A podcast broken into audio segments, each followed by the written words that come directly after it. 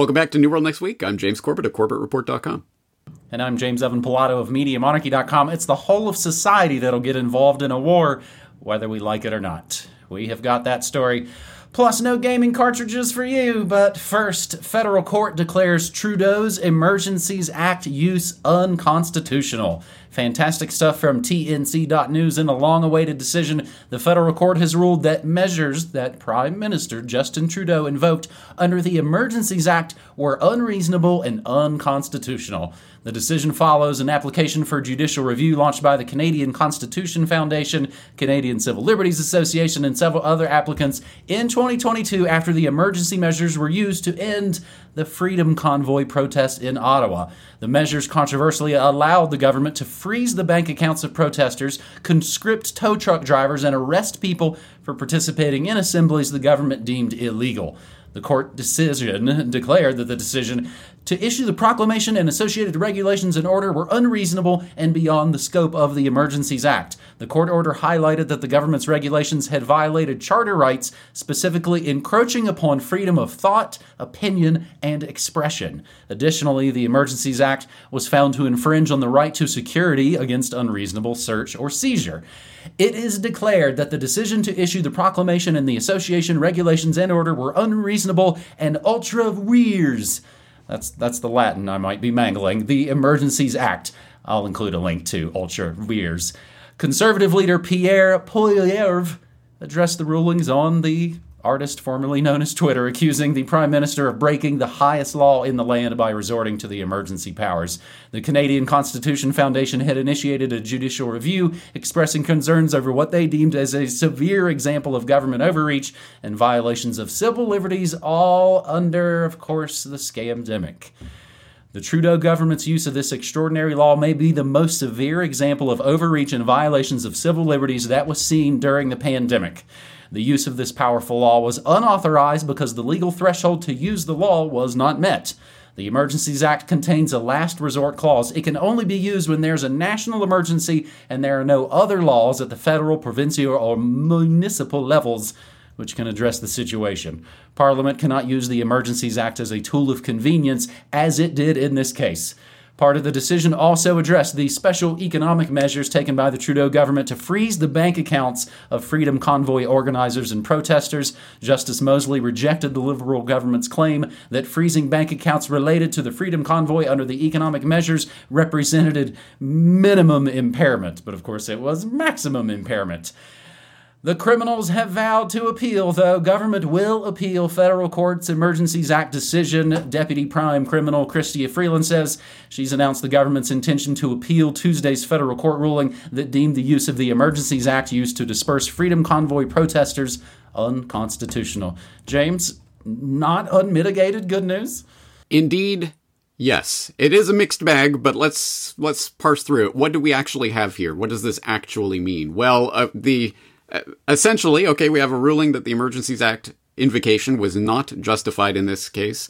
And we have, of course, the increasingly, extremely inaccurately named Chrystia Freeland, ha ha ha, telling us that they're going to appeal. Of course, they're going to appeal this. But at any rate, it is here, it's on the record. I would highly suggest people um, read through the 190 page decision that we're going to link up here um, that goes through all the details of this. But long story, long story short, this is a summary judgment in four separate cases that have been brought before the uh, federal court here um, Canadian Frontline Nurses, Canadian Civil Liberties Association, Canadian Constitution Foundation, and then a bunch of individuals were suing, and you can get the details of this. So, what does this mean in terms of what's actually going to happen?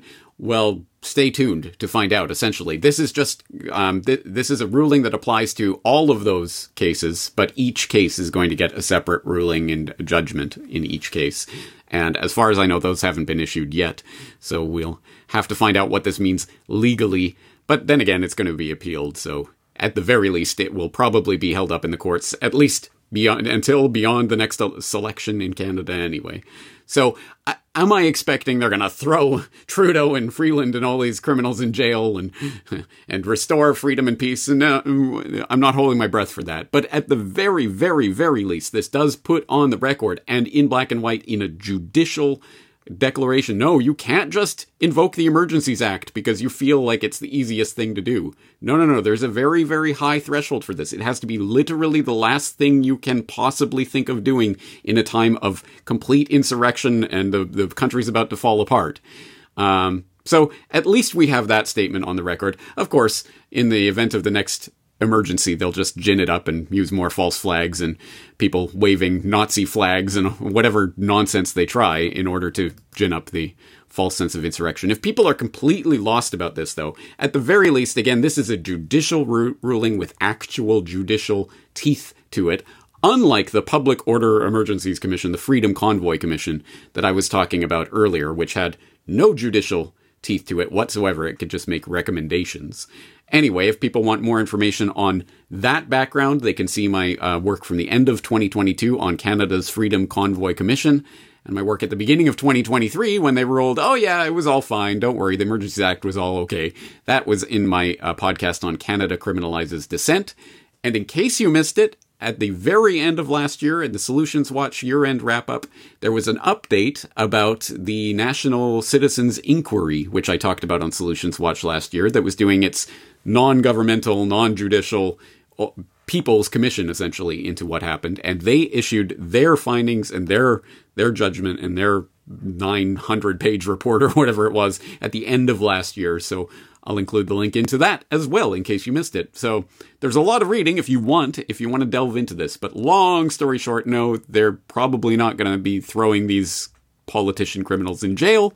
But hey, we've got a little bit of something here at any rate, at least something on the record judicially and that's the thing I like that it puts it it puts it on the record. So in decades from now, when someone asks, "Why would you distrust the government?" and someone wants to post a meme of all the reasons I don't trust the government, this would be included. They were found unconstitutional. They, at the very least, overextended their powers.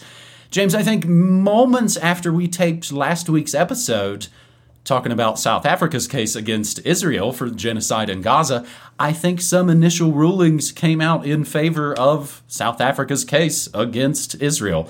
I'll have to put some of that in the show notes as well as we get going here on New World Next Week, episode 542. James, NATO is beginning its largest military exercises since the Cold War, grabbing this of course, from antiwar.com. NATO has launched major war games this week with about 90,000 troops to prepare for a potential they're really excited about conflict with Russia that'll mark the alliance's largest military exercises since the end of the so called Cold War. Exercise Steadfast Defender 2024 will be the largest NATO exercise in decades with participation from approximately 90,000 forces from all 31 allies and our good partner Sweden. Gen- General Christopher Cavoli, NATO's supreme allied commander in Europe, told reporters. The drills, the war games, will take place across Europe and will involve reinforcements, course, coming from North America. This reinforcement will occur during a simulated emerging conflict scenario against a near peer adversary, Cavoli said. Meanwhile, Admiral Rob Bauer, Dutch chairman of the NATO Military Committee, made clear the drills were about preparing for war with Russia. Quote, I'm not saying it's going to go wrong tomorrow, but we have to realize that it's not a given that we are in peace. Bauer suggested last year that NATO countries should discuss shifting their economies to a war economy, where civilian factories would start producing military goods, just like America did during World War II, and said that European societies need to be ready for conflict. It is the whole of society that will get involved in a war, whether we like it or not, he said since Russia invaded Ukraine in February 2022 and NATO threw its weight behind the Ukrainian war effort. The Western military alliance has been prepping for the possibility of direct war with Russia, despite the risk of it quickly turning nuclear. Last summer, NATO drew upon plans on how to fight a war with Russia for the first time in decades that were approved at the alliance's Vilnius summit. For the first time in 30 years, we have the strategy, deterrence, and defense of the Euro Atlantic area and we have the plans to make the alliance fit for the purpose of collective territorial defense, Cavoli said. Meanwhile, in other endless war news, the US and UK launch yet even more strikes in Yemen as the US they've named their new war. That's how you know it's official, James. The US and UK launched more strikes against the Houthis in Yemen as the US military named its new war against the Yemeni group Operation Poseidon Archer. I like that one. That's good. The strikes marked the eighth time the U.S. has bombed Yemen since way back on January 12th, and the second time the British joined in. President Brandon continues to order peaceful dem- Democrat strikes after acknowledging they were not working to stop the Houthis, and the U.S. is planning for planning for an open-ended conflict. This war may last for generations, they said after the catalyzing catastrophic events of 9/11, and here they are. And yeah, your Alexa friend has absolutely nothing to say about it here in the States. Again, they put their little suggestion box, you know, slavery suggestion box. Please, please, Santa, I want this and that. But when you come back at them months later and say, hey, man, why is your peace guy murdering a bunch of people? It's, it's always crickets, James. Yeah, exactly right. Yeah. And so here we are on the cusp of the largest NATO exercise uh, since the Cold War. And what does this mean? Well, I'm going to put on the record, not for the first time, and probably not for the last, but anyway, I think we should always mention it when this comes up.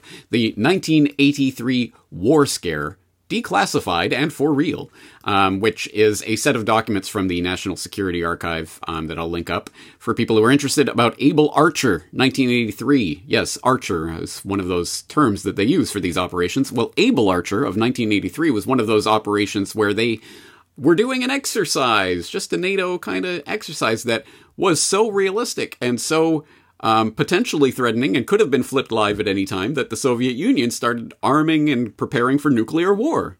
Oh, yeah, because uh, it's crazy conspiracy theory when we think about it, but you better believe the military planners know that these types of operations can be used as cover for an actual attack. So you gotta know that this type of provocation is a provocation, military provocation, and we're already, in case you haven't noticed, in some pretty serious times geopolitically and otherwise. So anytime that the string pullers want to pull out the World War III card, it's on the table. It's already in play. It's just a question of whether or not they go for it. So anyway, I think we should keep that in mind and let people know that these types of operations are much more serious than they might appear at first glance. And uh, on that note, in case you have no idea about the history of that, I'll point you to 9 11 War Games, where I've talked about that before. So, anyway, I think that's important to put on the record. And as you say, this is all part and parcel of that generational war that they promised us at the beginning of the, the 21st century. Do you think they were lying? They lie about everything, but not about that. They will keep that promise. James, I played a New World Next Week episode from a decade ago today on my stream where we were talking about this Ukraine war of 2014, where remember Obama and McCain and Biden and all their neo Nazis and Burisma and all that good stuff. So all those seeds they planted then are all still bearing disgusting fruit right now. The New World Next Week sigh. Our third and final story, the wild card story. What are we going to talk about for that third and final New World Next Week story? That's right, video games. Ubisoft executive says people need to get comfortable never owning games. You'll own nothing and you'll subscribe forever and be happy, they'll claim, as the gaming industry increasingly leans towards online subscriptions. Philippe Tremblay, Ubisoft's director of subscriptions, that lets you know how much trouble you're in. They have whole jobs and wings of how can we get people to pay for this crap forever? Philip Tremblay, U- and Ubisoft is a big gaming maker. Ubisoft's director of subscriptions argues for the need to accept the absence of physical game ownership for these services to thrive. If you want our new, more restrictive streaming platform we can drop you off of at any time, you, you really need to support it. Ubisoft has ventured into this domain with Ubisoft Plus Premium and Ubisoft Plus Classics which you would probably own if you had like a physical game console or something. Tremblay, speaking with GI.biz, acknowledges the nascent stage of this model. Nascent? Everything has everything has already shifted to subscriptions. You'll subscribe to a car forever and not own it. Acknowledges the nascent stage of this model, noting its expansion, especially on consoles with, of course, the big boys like PlayStation and Xbox, that's Sony and Microsoft. And of course trends on the PC front as well. Yet for gaming subscriptions to grow, he believes consumers must adapt to not having physical copies, a shift akin to the evolution from CDs and DVDs to streaming and music and film. This view, however, overlooks significant drawbacks of abandoning physical ownership that we've talked about for 20 years here in the Media Monarchy Kingdom. Firstly, digital only models raise concerns about game preservation. I know it seems partially silly to consider game preservation on the same level as 100 year old films that need to be preserved, but that, that's where society has gone. As games become more reliant on digital platforms and servers, their longevity is threatened if, I would say, when those services get shut down. Additionally, a substantial segment of gamers still values owning physical copies, as evidenced by the ongoing production of physical copies of games. Tremblay's stance also seems to ignore the importance of consumer rights and control. Owning a physical copy of a game ensures access regardless of any changes in company policy or subscription models. James, I was going to go grab a maybe a Game Boy cartridge or a Nintendo cartridge and say, "See, they can't come cancel this. As, as long as I've got electricity, I can I can play some double dribble." In contrast, digital only models can lead to situations where access to purchase content is lost or altered without the consumer's consent, which we talked about just what a couple months ago, James. This approach also risks alienating traditional gamers, but as we have seen in most industries, they don't really seem to care about the hardcore fan base. They're, I, I, use this so much anymore. They're like the puppy with the bone in its mouth that looks and sees the reflection of the other puppets, like, I want that bone too. And they think they're going to get both. This approach risks alienating traditional gamers and those concerned with game preservation, potentially stifling industry growth and innovation. A related story to this, as almost on cue, UK high street chain Game. That's that's the store, James. the UK has video game stores called Game, and afterwards you can go to the restaurant called Food. UK high street chain Game has confirmed that it plans to end pre-owned video game business. You can't buy used games there anymore. Company will phase out its trade ins over the coming months. Pre owned games will still be sold in the company's standalone stores while stocks remain. The decision, first reported by Eurogamer, signals the end of a cheaper way to purchase titles valued by many gamers. Sales of physical video games have fallen substantially since game stores' heyday in the early 2000s. James, I remember back in the day, I got a Nintendo. You have a buddy come over, you get a new game for your birthday, and you, and you beat it that night. So my parents, very early on, were like, We're never buying you video games ever again. Luckily, the local video store, I don't know if you had the same thing, all the video stores all started to rent Nintendo and Sega and video games that's pretty much where all of that business went, much to the anger of those gaming companies. Some pretty interesting, of course, legal battles that were fought and, and of course, lost. James, I think speaking of stories we called ahead of time, like talking about the importance of physical media from from beloved literature of the ages to to shooter video games. We talked about physical, but jam, Corby, your 2024 trend prediction already came true, man. Fake Biden robocall told Democrats they should skip the New Hampshire primary. They say it was an AI phone call. It just sounds like a soundboard of recordings of words he said before, like that old Schwarzenegger thing back in the day. Fake Biden robocall tells Democrats they should skip the New Hampshire primary, and it is being reported AI, deep fake Biden. So, man, you, you called it. You called it in, in 22 days. I feel like I knew something was up with Sports Illustrated as well, though. Remember, we talked a few weeks back. Now, Sports Illustrated publisher Gut Staff, future unclear. Yeah, the Culture Warriors will say it's because they put cross dressers in the swimsuit issue, because they all want us to fight with each other instead of looking up above to, to fight the, the, the real enemy it shows me, man, they were prepping to get rid of everybody and replace them with AI. The story we talked about several weeks back, I guess back in November. Sports Illustrated busted for having all these weird AI writers and headshots and phony bios.